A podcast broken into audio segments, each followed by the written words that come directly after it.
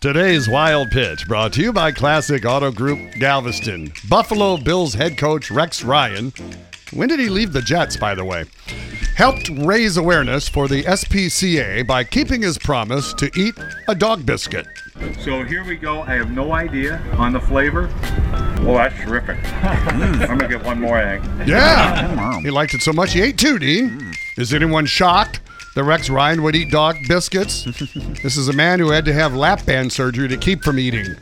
I bet his brother Rod could knock out a whole bag. That's today's Wild Pitch.